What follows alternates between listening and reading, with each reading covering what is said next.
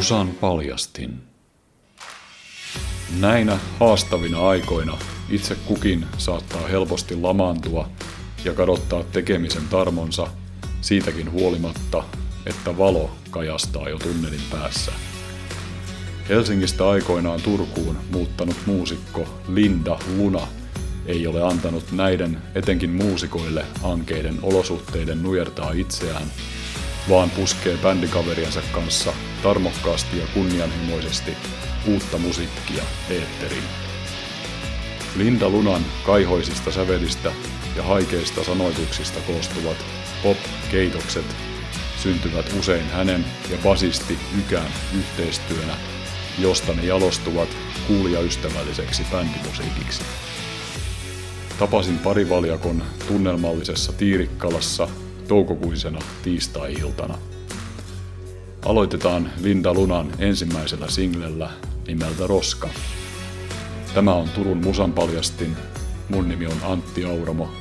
Tervetuloa mukaan.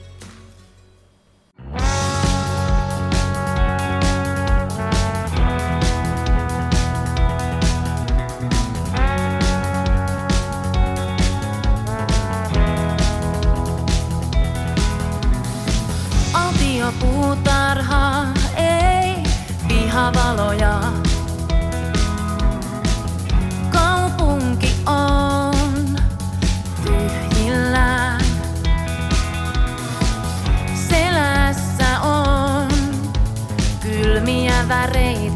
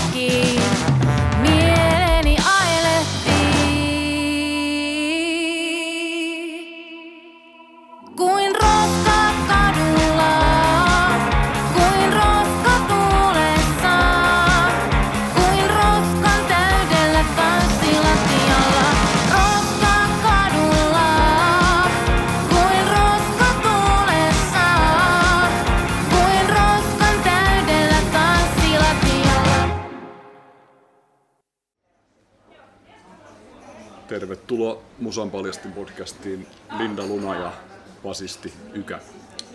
Kiitos, kiva olla täällä. Ja onneksi olkoon, Linda, sulla oli eilen syntymäpäivä. Kiitos, 28. Kippi. Kippis, kippis sille. Jee. Mites, eikö olekin hienoa olla ravintolasta harvinaista herkkuu nykymaailman aikaan?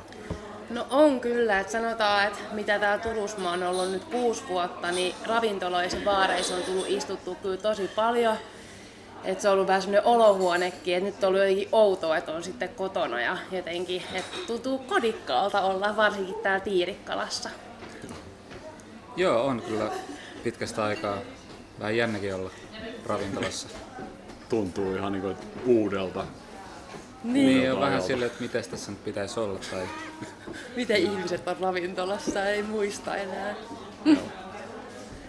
Nyt on pakko palata tähän ikävään aiheeseen, niin tässä on nyt takana reilu vuosi näitä poikkeusoloja, niin miten tämä näkyy ja kuuluu teissä ja teidän musiikissa? Niin, no ollaan ainakin aktivoiduttu Lindan kanssa silleen semmoiseen ehkä enemmän semmoisen tuotantolähtöiseen musiikin tekemiseen, kun aiemmin ollaan menty sille bändi, bändiasiat edellä. Tai että on tehty biisit ja, tai Linda on tehnyt biisit ja sitten ne on yhdessä sovitettu sit bändille ja ajateltu enemmän semmoista keikka aspektia siinä. Niin. Ja nyt ollaan sitten enemmän otettu semmoista, että mitä jos tehtäisikin, pitäisikö tehtäisikin tälleen. Jep. Joo, että kyllä huomaa, että tavallaan se musantekoprosessi, että ennen jotenkin oli just se keikkalähtöisyys. Ja mulla aika paljon biisit syntyy yleensä onnibusseissa ja tolleen matkustaessa, että nyt on ollut vähän sekin, että kun ei ole sielläkään busseissa istunut, että istuukin läppäri ääreen ja miettii jotain harmonioita, mihin ei ehkä ole samalla lailla ollut aikaa ja tilaa sitten siinä bändimeiningissä. Tai se on eri näkökulma, ei ne sille poissulje tietenkään toisiaan, että semmoinen niin musan tuottaminen itse, että se on ollut vähän semmoinen kauhukuva, että vitsi, että te- tietotekniikka ja se, että on joku idea, että mitä jos sitä ei saakaan heti kuulostaa siltä, että menee hermot. Mä oon vähän semmoinen, että jos mä en heti osaa, niin sit mulla menee hermot, mutta nyt on jotenkin sit ollut aikaa ja pitkäjänteisyyttä, että ollaan, no me Ykän kanssa lähetellään aika paljon kaikkia demoja, että tehdään just jotain instrumentaali musaa ja sitten lähetetään heti, kun on se demo valmis ja sitten kommentoidaan ja Okei, ollaan me vähän suunniteltukin, paljastetaanko, joo. että Joo, vaikka ollaan suunniteltu sellaista ihan instrumentaalilevyä, mikä olisi ideana, että se olisi elämän soundtrack. Et siellä on eri tavallaan elämän vaiheisiin tai hetkiin erilaista musaa, vaikka joku keskisty, keskittymisbiisi, että se olisi vaikka 10 minuuttia, että jos sä opiskelet vaikka, niin sä voit mm. kuunnella sitä. Tämä on vielä tälleen idean tasolla, mutta ollaan me jonkin verran jo niitä tehty niitä demoja, että ilman koronaa en tiedä, olisiko tämmöistäkään ideaa sit tullut ainakaan vielä. Okei, joo.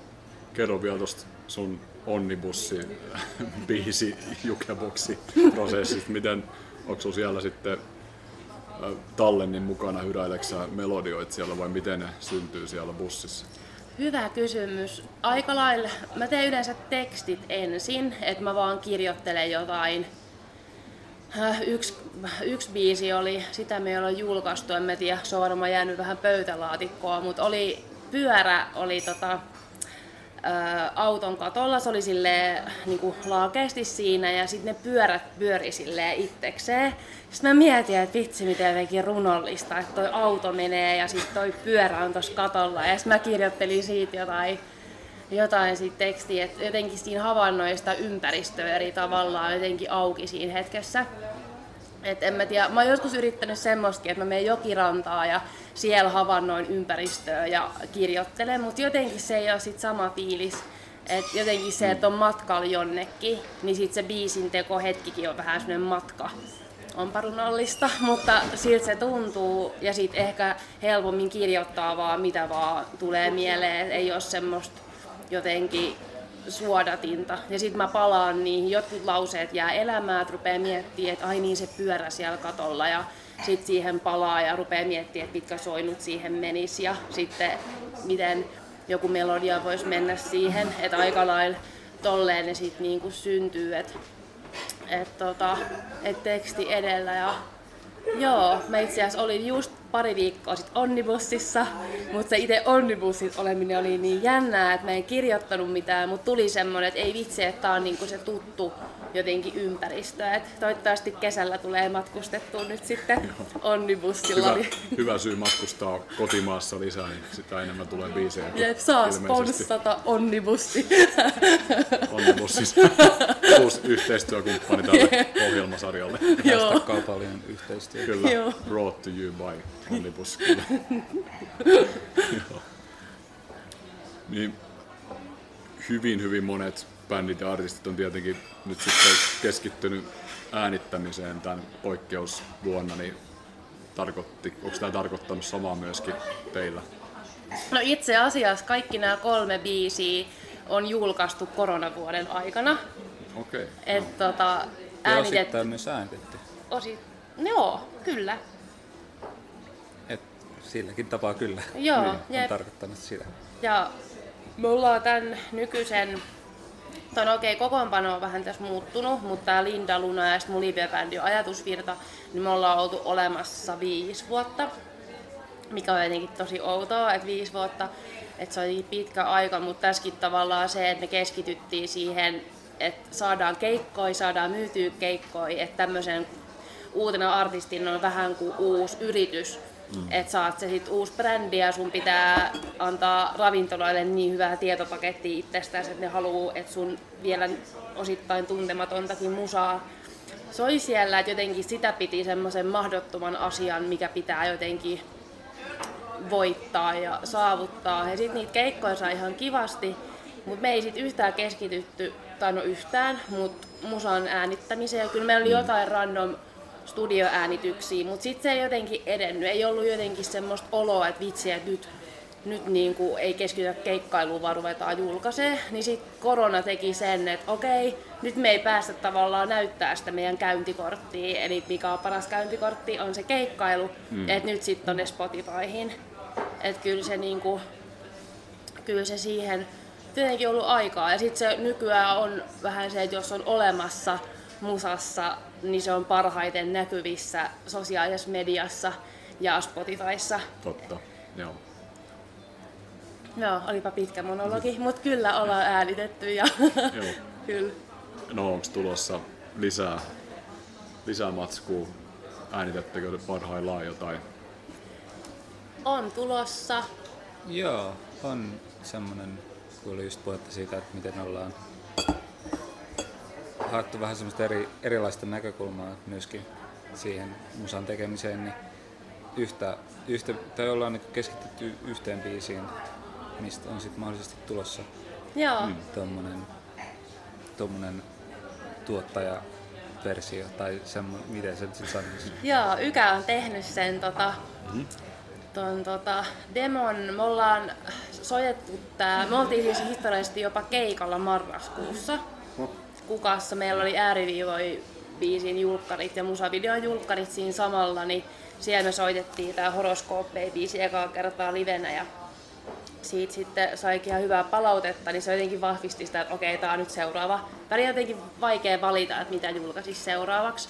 Mulla ei ole mitään semmoista hirveä isoa liiketoimintasuunnitelmaa kymmeneksi vuodeksi, että aika silleen intuitiolla menee jotenkin tää musan julkaisu. Ja mä oon vaan puhunut Ykälle siitä, että olisi kiva semmoista vähän biittimäisempää, että se olisi orgaanista, mutta kuitenkin siinä olisi semmoista elektronista fiilistä. Ja mun ehkä Mulla ei ole semmosia jotenkin suoria osviittoja, hei että tämmöstä, että mä haluan kuulostaa vaikka tommoselta artistilta, että se on vähän semmoista abstraktia, mutta Ykä alkaa tuntea mua niin hyvin, että se ymmärtää, että mitä mä niinku tarkoitan, vaikka mä olisin vähän silleen epäselvä, niin se sitten teki siitä sen demon, ja itse asiassa mulla tuli just vastaakin se, kun mä kuvasin sulle videon, mä itkin, miten hyvä se oli se demo. Niin totta, Joo, niin se oli semmoinen jotenkin hieno hetki. Jotenkin, että välillä tuntuu, että se luomisen tuska tai se semmoinen, että se on vähän semmoinen iso kokonaisuus, mitä yrittää pilkkoa ja vähän jäsennellä ja on se biisi idea ja miltä se kuulostaa ja miten, miten sitä sovittaa sun muuta. Niin sitten kun tulee tommosia, että asiat loksahtaa kohdilleen, niin se on kyllä parasta, mitä voi silleen biisintekijänä saada. Et, et semmonen biisi tulossa, ehkä me ei vielä paljasteta siitä enempää, koska jos se muut... kuulolla. Joo, Joo. kyllä, stay tuned. Joo. Kuitenkin tästä tuleeko tässä kesän aikana jo uutta uutta julkaisua? tarkoitus olisi. Mun mielestä se biisi kuulostaa syksyltä. Et se voi olla, että sen takia tulee syksyllä. Mutta tota, on tässä vähän muita kuvioita kesäksi kyllä suunnitteilla, että me sitten infotaan, kun uskaltaa luvata. Nyt ei vielä uskalla niin, Niin. hyvin. Niinpä. Mites tota, aikanaan löysitte musiikin tai miten musiikki löysi teidät, jos mennään riittävästi ajasta taaksepäin? Huh, hieno kysymys. Haluatko sä aloittaa? Varmaan, jos niinku ihan varhaisimpia muistoja rupeaa kaivelemaan, niin se on varmaan joku varmaan joku Fröbelin palikoitteen VHS-kasetti. Best. Ja Sutsi satsi. Just tä, tätä, tätä kamaa ja sit, sit jo, en muista mitkä oli kapuloina, mutta ainakin sohvatyynyt oli rumpuina silloin kovasti. Ja siitä se ajatus sitten niin sanotusti lähti ja sitten koko ajan kun ikää tuli lisää ja tuli soitettua lisää, niin nälkä kasvoi syödessä ja sitten sit sitä kautta siitä tuli ihan ammattikin. Oliks rummut sitten sun ensimmäinen? Joo, se oli, se oli ensimmäinen soitin. Ja sitten sen jälkeen yläasteella tuli tietenkin sitten sähkökitara siihen mukaan ja Joo. sitten lukiossa mä vaihdoin sähköbassoon ja sitten sillä tiellä mä oikeastaan oon. Okei. Okay. Nice. Mutta sitten myöskin, olisiko ollut yläasteella, kun tuli kiinnostus noihin kosketin soittimiin ja se on kans sit, se on itse asiassa millä mä oon elättänyt itteni tässä Aa, ennen joo. koronaa soittamalla okay. kosketin soittimia. Joo. Vaikka, Koro. vaikka nyt sit soitan bassoa. Niin, Mutta se on oikeastaan se mun pääsoitin se basso. Jep. Et sinänsä se on siistiä päästä soittaa bassoa. niin. Joo. Se jää, että on erilaisia kokoonpanoja. Joo, mä kuuntelin kyllä mitä Ykä puhuu, mutta samaan aikaan mä mietin, että vitsi, että mistäköhän tavallaan aloittaisi, että öö, varmaan musa on kyllä löytänyt mut, koska mulla on ollut aina jotenkin tosi iso tarve laulaa ja tehdä musaa, että se on ollut jotenkin semmonen aina mun elämässä. Et sit on ollut just ala-asteella musaluokalla ja perustanut siellä vähän jotain omia bändejä ja yläasteella oltiin kans itse asiassa pakko nostaa semmonen kuin Riku Kantola tekee tosi paljon musaa. Se oli kai Cheekin bändiskin soitti koskettimia ja tämmöistä välillä vaan telkkarisbongailu. Et niinku respektiä sinne. Riku Kantola piti meille semmoista bändikerhoa yläasteella. Okei. Ja mä en ole tähän mennessä yhtäkään yhtä kovaa musapedagogia nähnyt mun elämässä. Et Riku opiskeli silloin Sibelius Akatemialla tota, siellä, mä en muista mikä se linja oli, mutta kuitenkin, niin se oli niin semmoista, se näytti meille kaikki, että joo, että tämä sointi voisi kuulostaa tältä ja niin semmoiselta fiiliksellä jotenkin pohjalta. Ja meillä oli semmoinen kuin Faceline bändi, että me päästiin sitten Sibelius Akatemian studioon äänittää meidän oma biisi, mikä me tehtiin Rikunkaa. Ja tota, se löytyy itse asiassa vieläkin varmaan jostain netin syövereistä. Et se oli jotenkin semmoinen käännekohta, että ehkä sit myöhemmin tullut niitä musapaineita. Että Mm. et jotenkin, että on niin paljon lahjakkaita musantekijöitä, et onneksi silloin yläasteella tuli semmoinen, että ei hitsi, kaikki on mahdollista ja mä haluan Sibelius lukioon ja kaikki coolit tyypit menee sinne lukioon ja sinne mä sitten pääsinkin. Mä hain sinne huilulla ja laululla ja pianolla. Et sieltä, no en sitten kirjoittanut sieltä, mutta jotenkin, että on ollut semmoinen, että ehkä miettinyt, että koulujen kautta jotenkin pääsee musaskeneen kiinni. No nyt jos puhuisin 16-vuotiaalle Lindalle, niin eihän se nyt ihan niin mennyt. Että kyllä se on ihan se oma intohimo ja halu tehdä, että ne koulut antaa niitä työkaluja. Että ei voi ajatella niin kuin mä ajattelin 16-vuotiaana, että musta tulee heti joku poppistara, kun mä menen vaan Sibelius-lukioon, että se on Niin. niin. tie tähteyteen. Että oli se hyvä, hyvä kokemus, että siellä oli tosi paljon lahjakkaita ihmisiä ja se oli jotenkin semmoinen, semmoinen kyllä ympäristö, mutta kirjoitin sitten loppujen lopuksi aikuislukiosta, että sitten teki muuten, muuten musaa. Että tavallaan tommonen musa, musatarina sitten, joo, kyllä.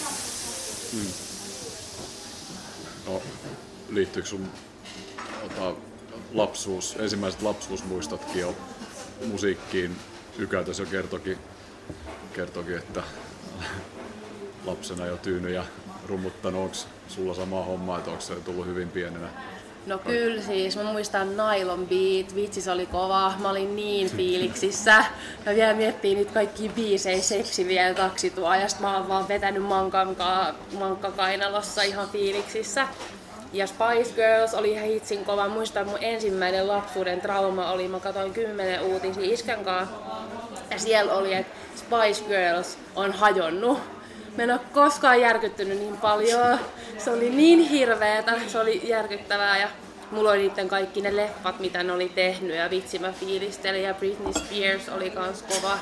Ja mä ajattelin, että vitsi, että musta tulee kans tommonen, että ihan ei ole mitään muuta chanssia kuin että musta tulee kans niinku Britney. Että jotenkin on ollut semmosia kyllä idoleita silleen, että ajatellut, että vitsi toi on niin taian omasta, että joku osaa esiintyä ja toi musiikki ja kaikki. Että mulla on ehkä ollut vähän semmoinen diivamaisempi lähestymistapa silleen alun perin, että se on niinku make it or not meiningillä, mutta joo, että semmosia mä kyllä muistan elävästi, että ollut kyllä kova fan, fangirl. No niin. Niitä tapasitte sitten Turun konservatoriossa, niin missä vaiheessa teillä alkoi sitten tulla näitä yhteisiä biisejä tai mi- miten löytyi, löytyi tämmöinen yhteinen tapa tehdä musiikkia? Niin kyllä se asiassa oli, tuli aika, aika pian siitä sitten ja et, Me oltiin samassa ohjelmisto workshop-bändissä, mutta siellä me ei hengattu hirveästi. Sitten oli konsan risteily. joo, Ja siellä mä jotenkin avauduin, että joo, että tää muusikkomeininki on ihan kivaa, mutta mä kyllä haluan tehdä omaa musaa. Et se oli jotenkin aina se mun näkökulma, että mä saan tuolla koulusta just niitä työkaluja. Mäkin olin kyllä siinä kohtaa jo jost, jostain kautta kuullut sun omia biisejä. Koska mä muistan silloin, että kyllä mä, mä silloin jo ajattelin, että just se niin kuin jotenkin näin se potentiaalin tai sen, että on niin kuin hyviä biisejä ja haluaisin niin kuin senkin takia tehdä sun kanssa musaa. Mm. Kyllä mä muistan, muistan, että mä olin jo siinä ennen sitä risteilyä niin kuin jotain kautta kuullut ne. Nice. Mutta silloin risteilyllä me sitten ruvettiin mm. juttelemaan siitä, että, että olisi siistiä tehdä musaa Joo, yhdessä. kyllä. Ja sitten ei mennytkään hirveän pitkä aika, kun meillä oli itse asiassa tuolla Forum-korttelissa, siellä oli yhden kesäteatterin pop-up tämmönen tila. Ja me saatiin sinne keikka. Niin, ja me totta. vedettiin siellä. Meidän bändi oli silloin liittynyt myös Antti Joo, Samuelson. Ja me vedettiin triona niitä mun biisejä, mitä itse asiassa suurin osa on vieläkin keikkaohjelmistossa. Et se ei ole ihan hirveästi muuttunut. Ehkä Joo. joku viisi biisiä on vaihtanut silleen, että on tullut uusia tilalle.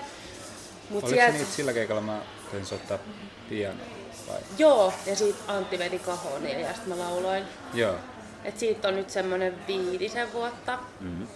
tosiaan aikaa. Et sieltä Joo. se sitten lähti, ruvettiin sitten tekemään. Et tosiaan aika lailla mennyt silleen, että mä oon tehnyt jonkun puhelinäänitysdemon, että lallallaa tämmönen hittibiisi tulossa ja sitten tota, Ykälle sit soitattanut sen ja sitten Ykä miettinyt, että miten se saisi niinku bändin, bändin kanssa soitettua. Ja että on mennyt aina Ykän läpi tavallaan kaikki. niin kyllä. Ykä Tiedätkö jo, se, se ihan älyttömän lahjakkaat muusikot just ja Antti Rummussa ja sitten aluksi oli toi Oskar Pullinen kitarassa. niin ihan älyttömän kovia muusikoita, niin sitten oli helppoa, ei tarvinnut hirveästi edes mitään sanoa, kun että no, tässä on nämä soinut ja sitten Lindalta tulee joku, että että aja, että tämä biisi on niin kuin sateinen moottoritie tai jotain tämmöistä ja sitten me vaan katsottiin jätkeen kanssa toisemme, joo, okei. Okay. Ja sitten lähdettiin soittamaan, se oli niin kuin melkein niin helppoa. Mulla tulee ihan kylmät väreet, siis noi oli niin, vitsi, silloin kyllä tuntui jotenkin siltä, että on niin oikeassa paikassa oikeaan mm. aikaan.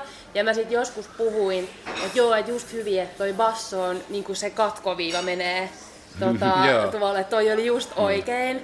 Ja se oli ihan semmoista taianomasta, että ilman niin kuin näiden ihmisten tapaamista ja jotenkin se kaikki alkoi tuntua jotenkin mahdolliselta. Et sit jos nyt ei ruveta miettimään sitä niin kuin listasijoituksia ja tämmöistä, vaan se, että pystyy tuomaan niitä ideoita semmoiseen ympäristöön, että sut kuullaan ja ymmärretään, että se on mm. aika henkilökohtaistakin.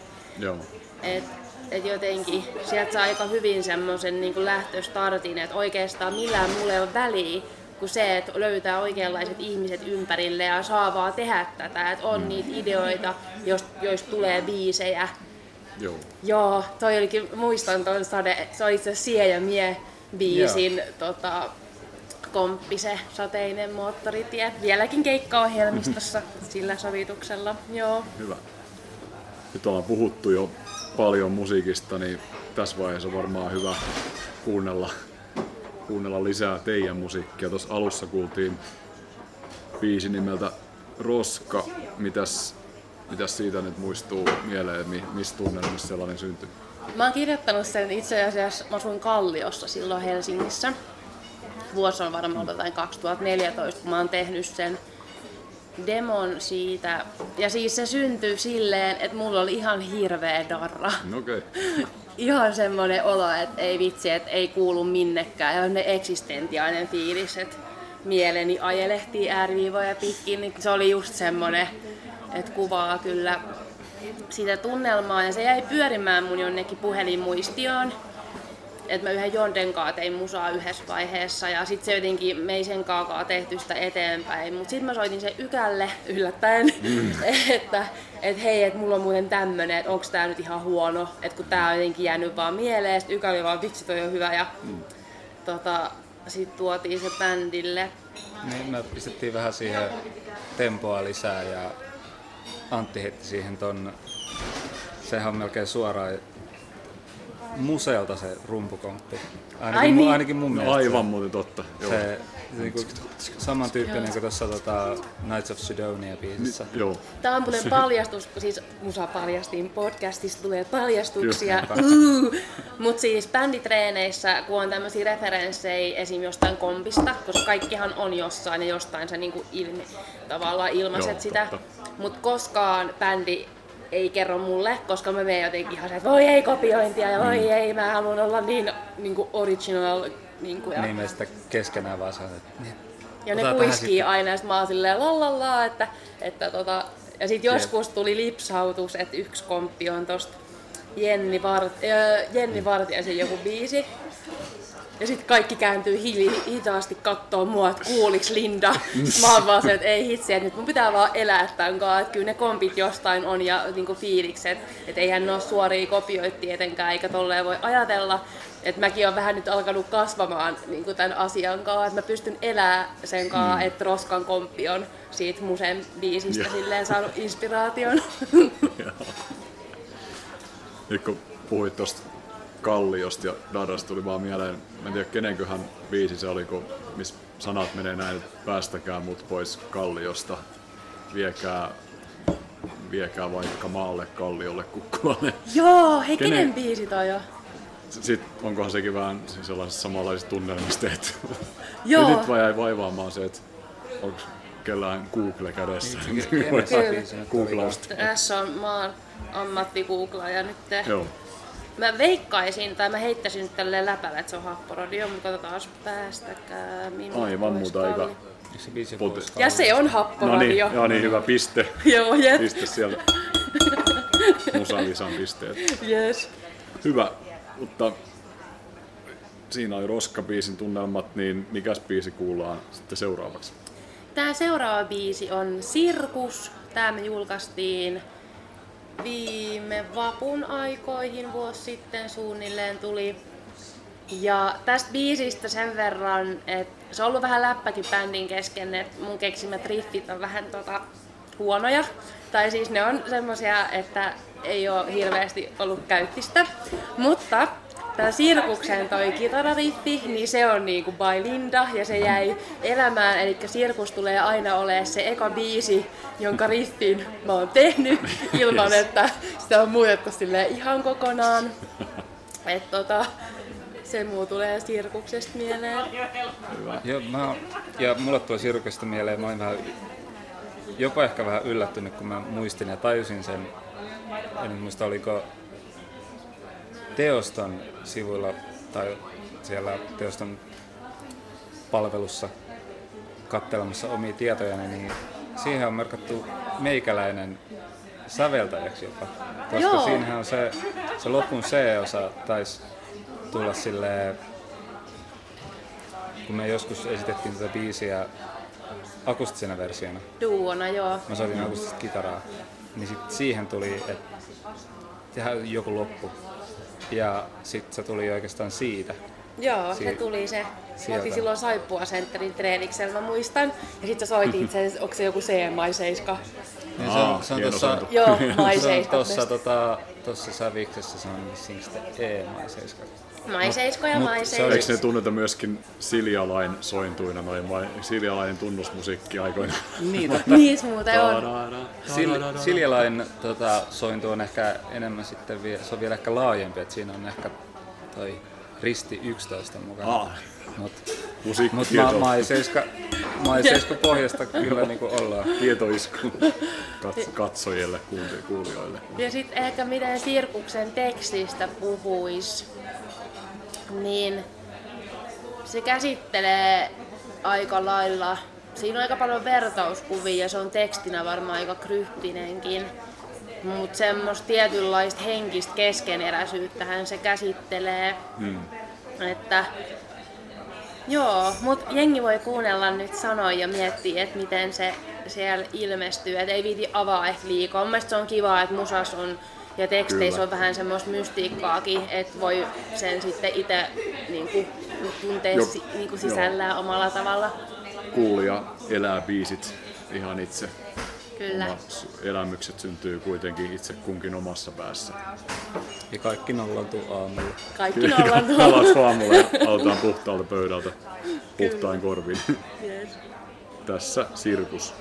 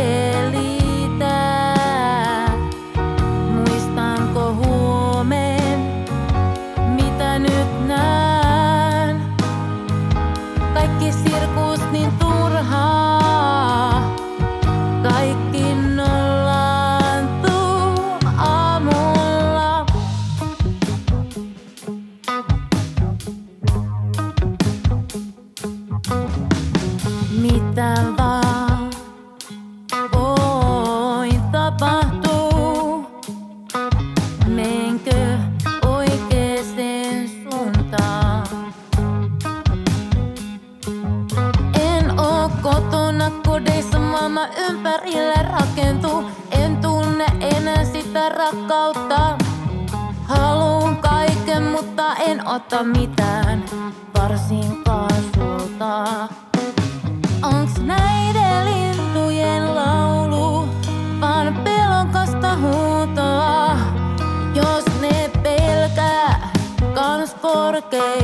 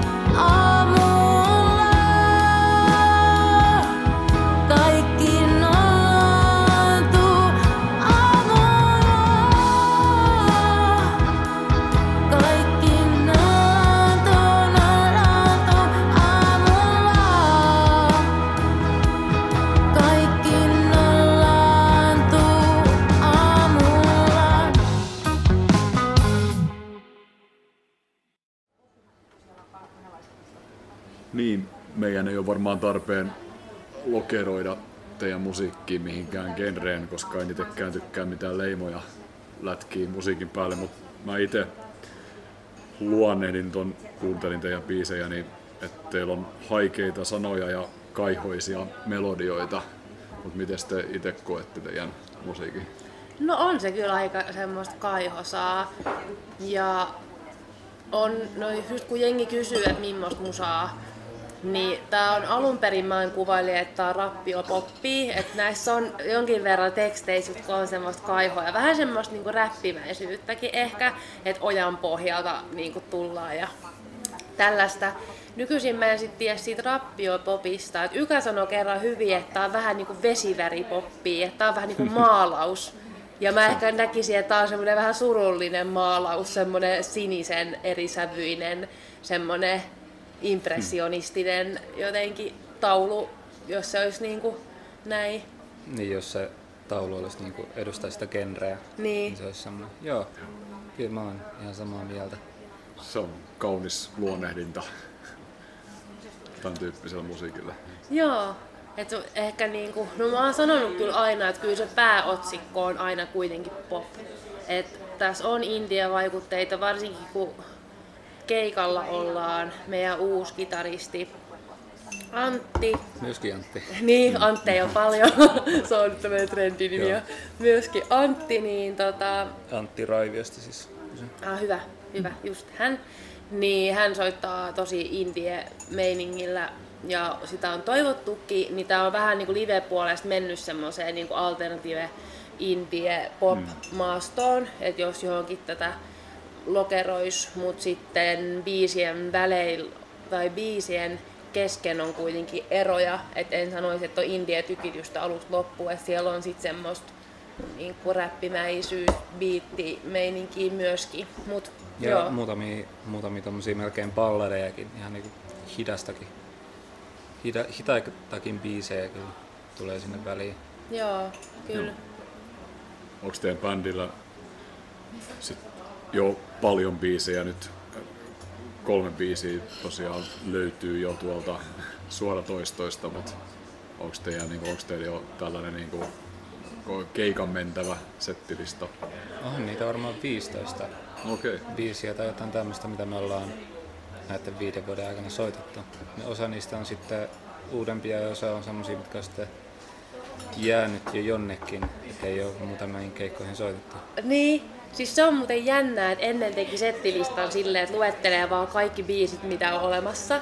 Niin nyt kun tekee settilistaa, niin voi jopa miettiä vähän, että mitä hän valitsee. Et jos on vaikka puolen tunnin slotti, niin siinä on jo tavallaan aika montakin biisiä pitää jättää niiden kaikkien tavallaan treenattujen biisien listalta pois, että siinä sit miettii se draaman kaarta ja se on silleen niin kuin jalostunut. Mut joo, joku 15 biisiä varmaan kaiken kaikkiaan on semmosia, mitä ollaan soitettu ja soitetaan. Et kyllä. Alright.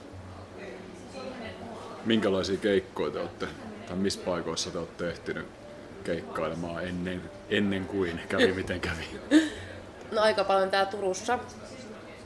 Me ollaan kyllä aika lailla, no sanotaan tälleen, että melkein kaikki paikat, mitkä suostuu ottaa livebändin, niin me ollaan kyllä soitettu siellä. Ja ainakin suurimmassa osassa. Niin. Ja just tämmöisissä, mitkä on tämmöisen ruohonjuuritason, tai kai nyt voi sanoa vielä ruohonjuuritason, mm. ei kuitenkaan ole mitään suurempaa sukseita varsinaisesti tullut. Mutta ollaan me Apolloskin soitettu. Niin, Ja totta. sehän on tavallaan isoin niin keikkapaikka. on se itsessään, Joo, joo. tällä Niin. hetkellä. Joo. Tää, niin, nythän on tulossa se uusi Utopia. Utopia. Joo. Joo, se, sitä odotellessa. Se on ihan siinä kalkkiviivoilla, että nyt, nyt vaan sitten kun jos pari tuntia saisi lisää aukioloihin, niin varmaan jo ensimmäinen bändi nähtäisi lauteilla ja kuultaisi, että kyllä siellä on kaikki niin kuin jo valmiina. Niin kuin. Ilman, että Joo. mennään turhan poliittiseksi, niin tällä hetkellä se on enemmän kiinni siitä, että, että ö, samassa tilassa saa olla puolet asiakasmäärästä, paitsi jos siellä on musiikkia, jolloin siellä saa olla, tai joku muu esitys, jolloin siellä saa olla vain kuusi henkeä niin asiakasta katsomassa, mikä on sinänsä kummallista, kun ajattelee jotain vaikka jotain Helsingin kasinoa, minne saa 350 ihmistä mennä. Joo. Mut sitten jos samankal- samankaltaisessa saman, samalla tavalla ilmastoidussa tilassa olisi musiikkiesitys, niin siellä ei tietenkään saa olla muuta kuin Joku kuusi tyyppi ihmistä. kitaran kanssa jossain nurkassa, niin heti silleen. Niin, se, se riittää, mm. riittää pelkästään se, mutta se nyt on tämän hetken todellisuutta ja Me ollaan menossa hyvään suuntaan. Mä oon niinku loputon oikeasti optimisti ja tota, uskon kyllä siihen, että me ollaan menossa hyvään suuntaan ja kuitenkin se, että utopian kaltainen paikka on uskallettu laittaa pystyy tämmöisen aikana, niin se on niinku tosi iso respekti ja valaa uskoa mm. tulevaisuuteen. joo, ei voi muuta sanoa kuin hattuun nostaa. Joo, todellakin. Joo. Terkkui sinne. Joo, ottakaa meidät keikalle. Tsemppiä, jaksakaa vielä hetki. Joo. Pitäkää paikkaa stakee pystyssä. Ja... Mutta senkin puolesta se on hyvä, että syntyy uusia keikkapaikkoja, kun täältäkin Turusta, myöskin Helsingistä on, on siis kadonnut keikkapaikkoja osittain mm. nyt tämän koronan takia, mutta Turussa on kyllä myös osittain, tiedä minkä, tai en tiedä minkä takia se on, mutta jonkun ihmeellisen ilmiön takia tuossa ennen koronaa Joo. lopetti keikkapaikkoja. Osa vuokrasopimusten loppumisen takia ja osa sen takia, kun naapuritalosta valitettiin melua. Mm. Ja mi, niin kuin, No se on aika iso, tavallaan tästä voisi tulla kyllä sille yhden ihan jaksoaihe jossain, niin kuin, mutta et, siitähän on ollut puhetta paljon, että esim. Turussa, tämähän on sellainen kulttuuripääkaupunki, mutta täällä yleisö on tottunut siihen, että keikat on ilmaisia. Ja täytyy sanoa, että itsekin on syyllistynyt semmoisen, että Aha, se on neljä euroa, että ei mennä. Niin ihan ihmeellistä, mutta se on aika silleen, siinä on niinku hyvät ja huonot puolet. Et sit tavallaan kun ei ole niitä lipputuloja, niin bändi Liksa tulee sitten baarin puolesta ja sitten tavallaan se on sitten, jos miettii sitä rahaliikennettä ihan niinku business wise, niin se on kestämätöntä. Mä en nyt ole siihen kantaa, että se olisi syy siihen, että kaikki keikkapaikat on lopettanut täällä ja Helsingissä. Mutta jos paikan vetonaula on se, että on livebändi ja livebändille ei ole varaa maksaa ja livebändi ei myöskään sen takia ota sitä keikkaa, niin siinä voi olla jotain semmoista, Niin se, se ei kyllä- keskustele keskenään. Niin se ei ihan niin toimi se yhtälö siinä kohtaa. Totta. Mutta toivotaan nyt, että Utopian keikat sitten tulee olemaan parhaimpia ikinä ja sitten tulee, lähe, tai sit tulee yhtä legendaarinen keikkapaikka kuin mitä Turun klubi oli aikoinaan. Nimenomaan. Joo. Kyllä, uskon siihen.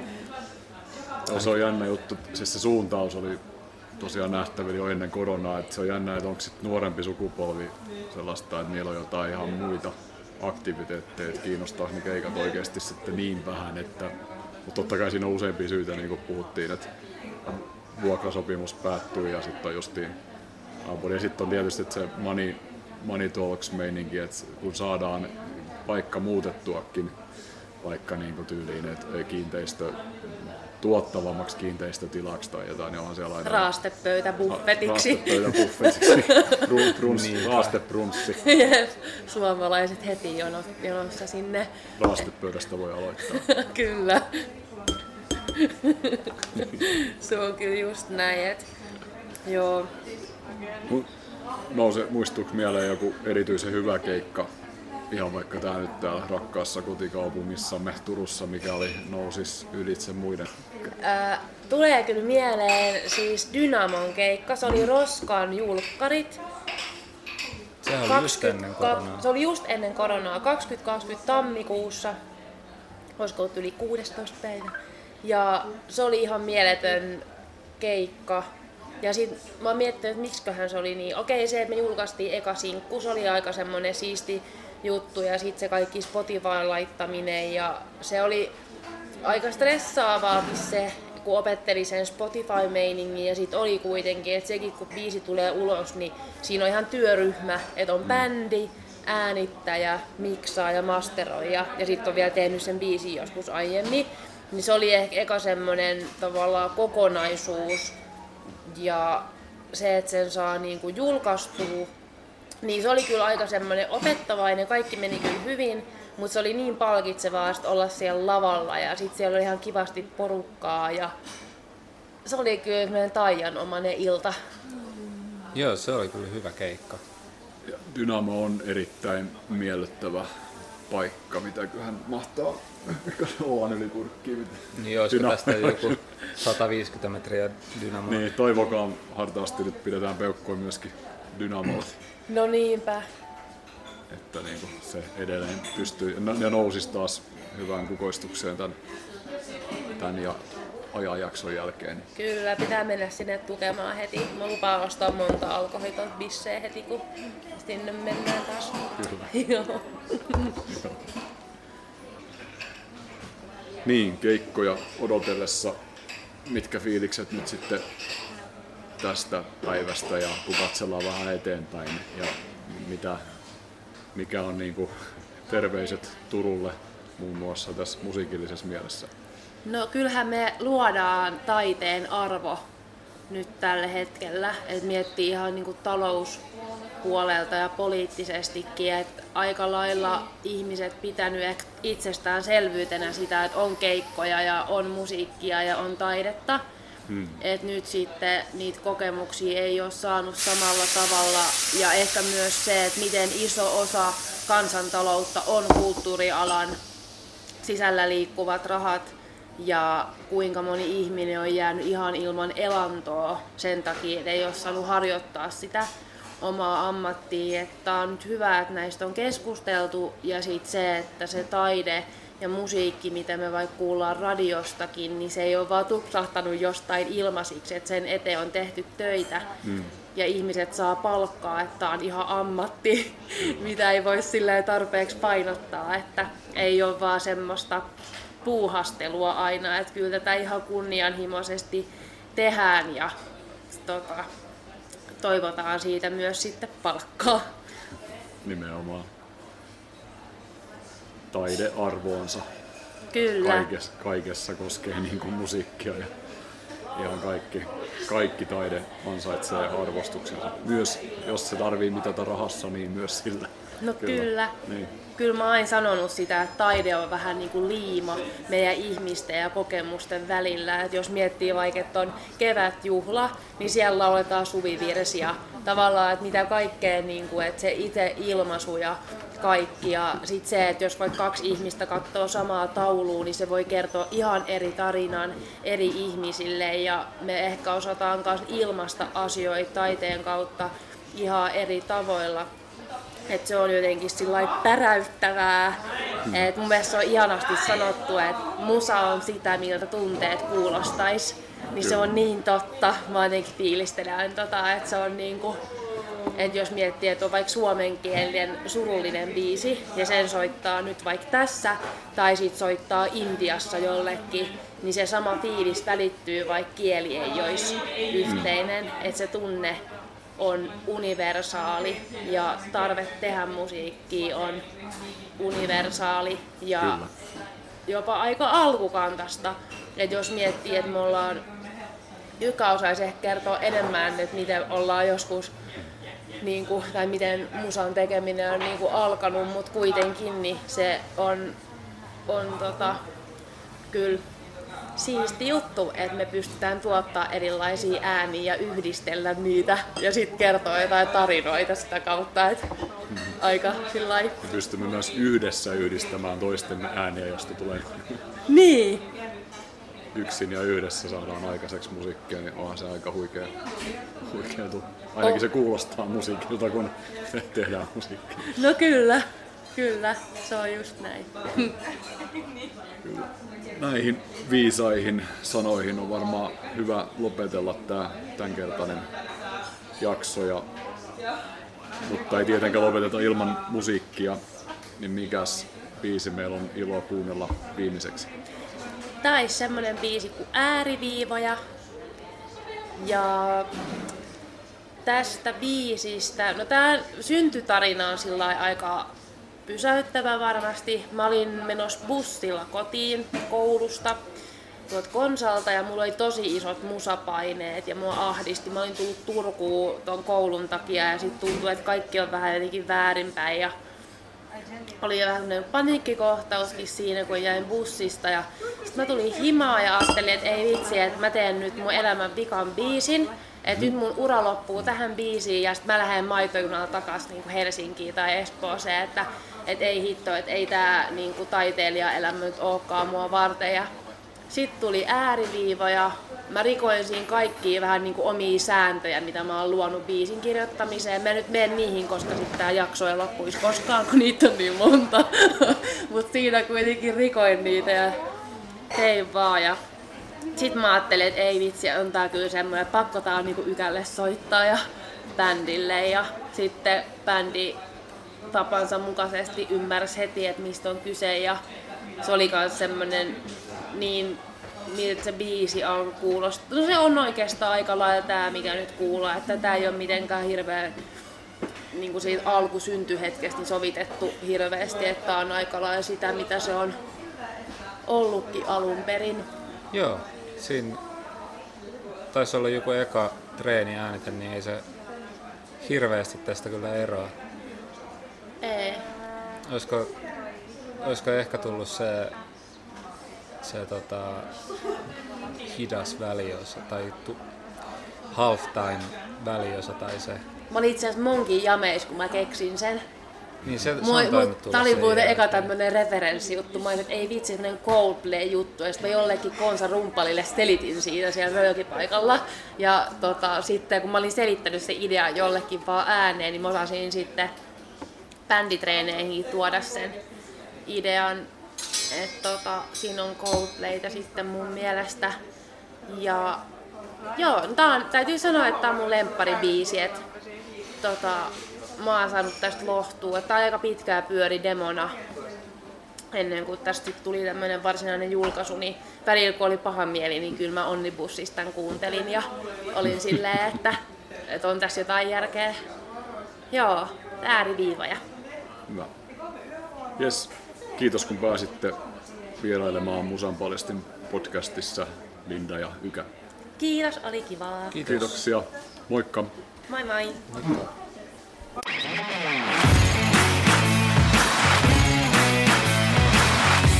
Musan paljastin.